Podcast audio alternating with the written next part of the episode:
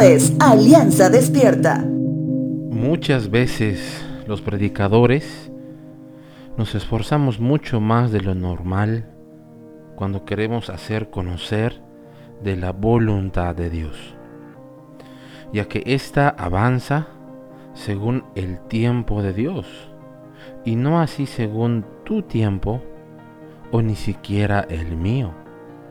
Menciono acerca del esfuerzo porque Dios nos ha enseñado en los años que su tiempo es perfecto, ya que Él no llega antes, Él no llega tarde, y te diré inclusive que tampoco llega a tiempo. En realidad, Él nunca llega, porque Él nunca se apartó de ti. En ese sentido, ¿cómo podremos conocer la voluntad de Dios? ¿Cómo distinguiremos su respuesta a nuestras peticiones?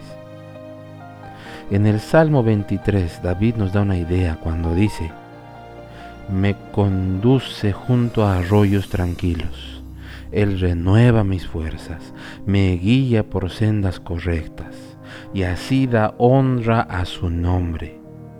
Aun cuando yo pase por el valle más oscuro, no temeré, porque tú estás a mi lado.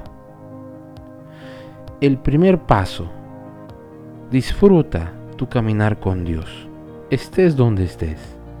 Distingue el camino trazado por Dios. Honra su nombre como David, y a pesar que el camino se vea difícil, es un camino exclusivo para ti, sostenido de la mano fuerte de Dios.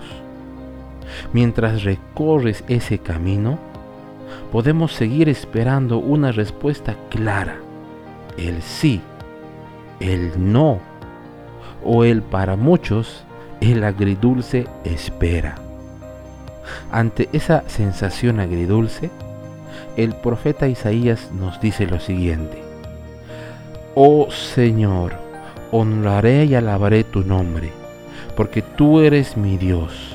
Tú haces cosas maravillosas, las planeaste hace mucho tiempo y ahora las has realizado. No sé cuánto tiempo más deba o debas esperar para conseguir lo que anhelas.